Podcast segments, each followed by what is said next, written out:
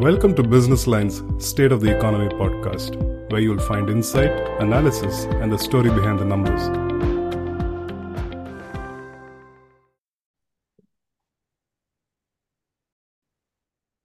Over the last couple of months, tomatoes and onions were in the news as their prices tended to rise. In particular, prices of tomatoes zoomed to over rupees 200 a kilo. Unfortunately, with many farmers opting to plant tomatoes, their prices have now dropped to below these 5 a kilo. Be it when the prices soared or now when they have plunged. The processing sector was seen as a solution from both. On the one hand, it can help consumers to have tomatoes at a reasonable price through processed items. On the other, it will help growers to get reasonable prices as food processors will pay them better prices. That brings focus on the India's food processing sector. India's food processing sector is one of the largest in the world, and its output is expected to reach $535 billion by 2025-26. Let me give you a glimpse of India's agri-processing sector. It makes up 18.8% of the GVA of agriculture and allied sector to the total economy. Its total share in employment is 12.3%. Its shares in exports is 10.4%. And because of this, the cropping intensity increases by at least 36%. To tell us more about India's food processing sector, its advantages, the drawbacks, and its prospects, we have with us Vicky Dodani, founder of Agrizy. So, welcome to Business Line's State of Economy podcast. Uh, we are now uh, going to take a look at the agri sector. A couple of months back, we had problems with tomato prices hitting the roof at uh, over 200 rupees. And then we are also had problems with onion. Now, how do you think the food processing sector can play a role where on the one side, it can cushion the, uh, the customers from a very high price the other side probably ends a better price for the grower. So I think uh, uh, that's exactly the you know the situations with which uh, the processing you know the food processing can uh, help us avoid. So if you look at it, uh, you know, like we would have seen multiple instances where you know farmers just throw their produce on the road, saying that they are not able to even you know get back the the cost they have you know put in to to get the cultivation and harvesting done, right? So typically, what we have seen is that most of the uh, fruits and vegetables or what we call FNV or fresh, right? For all these products, there is a seasonality. They are grown in specific, you know, months only.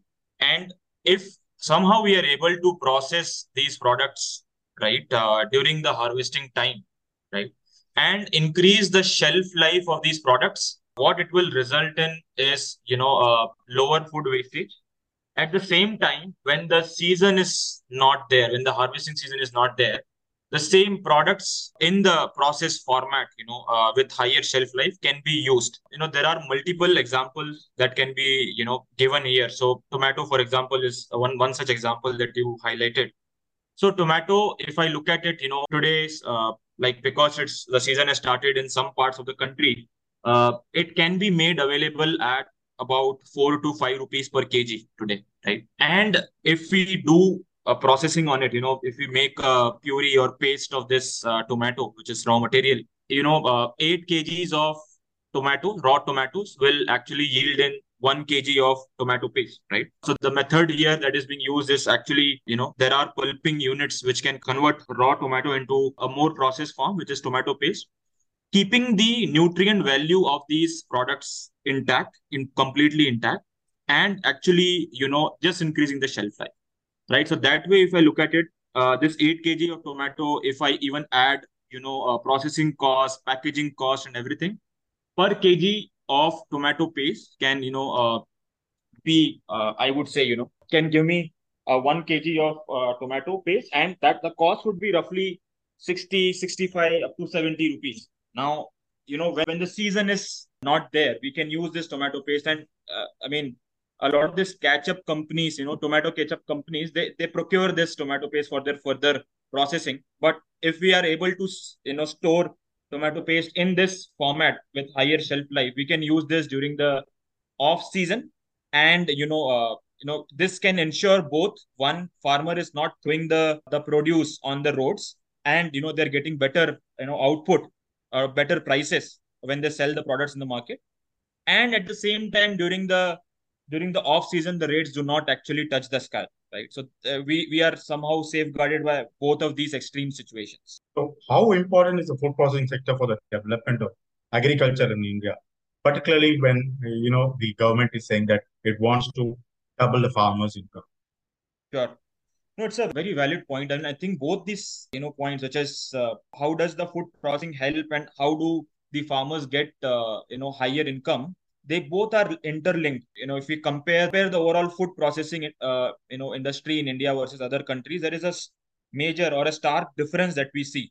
You know uh, the overall food processing level in the country which is i mean how do we calculate this?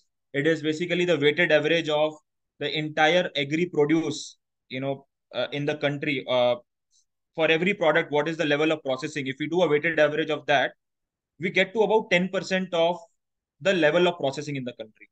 Now, this 10% processing of agri products in India compared to, let's say, China, which is where it's close to 40%, and some of the Western economies where, you know, it is between 60 to 80%. So what we see here is that the overall level of food processing in industry in India is very low. And there is a massive opportunity for India as a country to process more and more of products, right? And if we do that right, uh, what is going to happen is that India as a country would be connecting the global demand of processed agri and food products with the availability of you know raw agri products in the country. If we are able to connect both of them, what this will result in is you know as we discussed lower wastage and the higher income for the farmers. See, uh, it is possible that you know sometimes we don't see the impact of uh, uh, you know uh, let's say because of the inefficiency in the supply chain, we do not see the impact of uh, you know wastage in that specific cycle, in that specific harvest cycle. But this impact is somehow going to uh, come back to us either in the next cycle or in the subsequent cycles, right? So that way, if I look at it, uh, I mean, just to summarize this, there is a massive opportunity for India to actually process more products because you take any product, uh, any agri product, India is in the top five list of you know the overall producer list across the globe. So there is a massive, uh, I would say, availability of you know raw agri products. There are underutilized capacities of food processing units in the country. If we merge both of them together, right, uh, food processing farmers getting higher you know, income as well as processors being able to process more and you know uh, in, increase their capacity utilization. The government and the, all over the country, experts have been talking about you know, uh, the food processing sector, it's important. But how has the industry been shaping up, particularly in the last few years? And if we can go a little beyond, say, in the last two decades. Sure. So I think uh, if I look at it, uh, uh, I think government from their the multiple schemes that they have rolled out over the time, like if you ask me personally, I see a, a, a clear intent from the government to actually focus a lot on agri and food processing. Uh, and there are multiple schemes. I, I can just you know uh, uh, tell you about some of them right? So for example aif which is agriculture infrastructure fund. Or for that matter there is a pm fme the, the prime minister formalization of micro processing enterprises in the country right? So i think overall government is also you know keen on increasing the the food processing levels in the country you know trying to match with the global standards. So uh, there is a clear cut intent. There are some bottlenecks, of course, and you know, uh, I think over the time uh, we would see massive, you know, ramp up uh, across solving these some of these challenges. Uh, and I think what is also coming out over the last, uh, you know, two years or, or for that matter, the last uh, two decades, I think there is a, a requirement from the consumers for you know more, I would say, convenience food, more processed form of agri and food products, right? So the acceptance has increased for the uh, food products and that's actually resulting in the back end supply chain getting ready for that uh, you know the massive demand that is available I think one more uh, thing which is of very importance uh, for India as a country is to explore all the opportunities of, uh, you know, uh, increasing the uh, processing of the product, but also finding the international demand for that. You know, as I mentioned earlier, that uh, India is among the top five producers across the globe for most of the agri and food products. if we are able to find you know global demand where you know today for example china might, might be uh, you know exporting some of those products to other countries. So uh, i i think that's where you know uh, like there is a there is an uh, you know opportunity for for india as a country to find global demand and then trying to match the quality standards that they need. So how many players are there in india in the food uh, processing? Oh so i i think like uh, of course we have different estimates on the number of farmers you know who are uh, present in the country. But I think if we talk about the food processing as an industry, there are two different kind of entities. Uh, you know, there is one uh, set of entities which are like registered with uh, the MOFPI, the Ministry of Food Processing Industry, and uh, this is about uh, I would say 41, 42,000. I think these are large scale processing industries. And on the other hand, we also have NSSO data, which says that there are about 2.5 million unincorporated entities, you know, mostly proprietorship or partnership firms, and mostly micro and small in nature, right? Yeah, so about I would say 2.5 million, uh, both the more organized entities and you know uh, the other set which is unorganized in nature. So typically you would see that most of these processing industries, either organized or unorganized one, they are actually located in clusters. So for every product types, you will see that there are specific clusters where these uh, entities are, you know, operating, right? And these clusters have been formed either looking at the availability of raw material in those uh, geographies or the availability of ready-made demand in those geographies, right? So one of the two, mostly co-locating with the availability of raw material. So what are the prospects for the food processing sector? Particularly uh, with the government coming up with the one district, one product scheme. So as I mentioned, I think uh, you know uh, ODOP is again one such uh, I think in, in our opinion, you know, one such revolutionary uh, you know scheme which can help identify and you know uh, you know cultivate those clusters for for those specific kind of uh, product, right?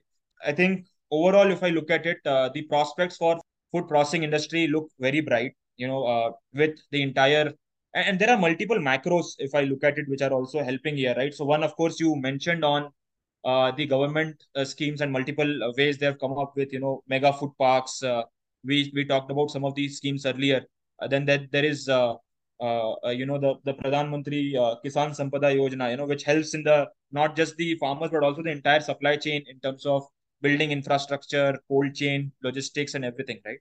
So there is one very clear i think uh, I would say, initiative set of initiative being taken from the government side. The other macros which are also helping us, right, uh, helping the country to develop more and more food processing is the entire anti China or you know China plus one tailwind, which is helping uh, you know not just Agrizy but a lot of other exporters in finding out more buyers across the globe and trying to fulfill their you know uh, uh, requirements for agri and food products right? So that china plus one thing where some of the large buyers across the globe are trying to uh, you know set up at least one additional procurement cluster right? And that is something which you have seen in multiple uh, manufacturing industries. It is also applicable for agri and food processing. Apart from that i think the entire uh, you know uh, the the digitization of the entire supply chain the, the telecom revolution has actually helped us or the the tech startups to reach to very remote locations right? And uh, you know uh, being able to connect these to connect the second half of uh, the uh, the country which is still which was still or erstwhile not connected to the to the broad uh, you know i would say other half of the uh, the ecosystem right? So that's where you know the entire digital revolution or the second or third generation of businessmen coming into the agri and food industry, I would say mo most of these macros are actually uh, are good indicator for the entire food processing industry and sector in the India. And, and that's why I mentioned earlier, right, that the prospect looks really bright. Uh, what are the drawbacks you see in the food processing sector that you know, that needs that need immediate I think uh, you know broadly, if I look at it, uh, there are some challenges with respect to uh, you know uh, the infrastructure that is available today in the country, right? So although uh, there is clear intention from government, uh, there are a lot of startups and a lot of you know industries, established industries are you know companies which are coming up and trying to you know get into agri and food industry and overall improve the you know the entire backend right from farmer till the consumer entire backend uh, but uh, so there are some challenges with respect to infrastructure which we we as a country need to solve for, uh, which includes the entire logistics piece, the, the cold chain logistics, and all of that, so that we even minimize the the wastage.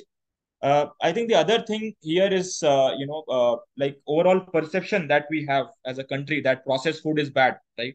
So there are multiple ways how we can, you know, process the product, increase the shelf life, at the same time we do not compromise with the nutrient uh, and the correct nutrient values and the characteristics of the food products right so uh, there are multiple such ways uh, we mentioned some of these examples like dehydration or drying or let's say uh, you know pulp manufacturing uh, there are so many such examples right where the the product does not lose its nutrient value so if we you know position it the correct way right? Uh, you know, actually informing all the consumers as well that not every processed food product is bad in nature, right? So uh, I think if we are able to change this perception and also, you know, create the the backend infrastructure that I talked about earlier, I think some of these drawbacks, if we solve, uh, you know, we are going to go a long way uh, in building the the food processing industry in the country.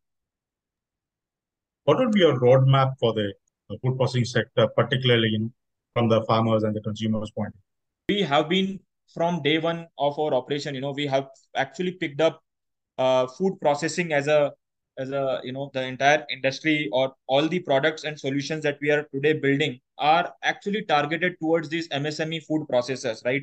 Uh, both uh, both the founders actually we come from uh, similar background so we understand the the pain points of the msme food processor. So what we are essentially trying to do is build an entire stack a full stack uh, way of building business.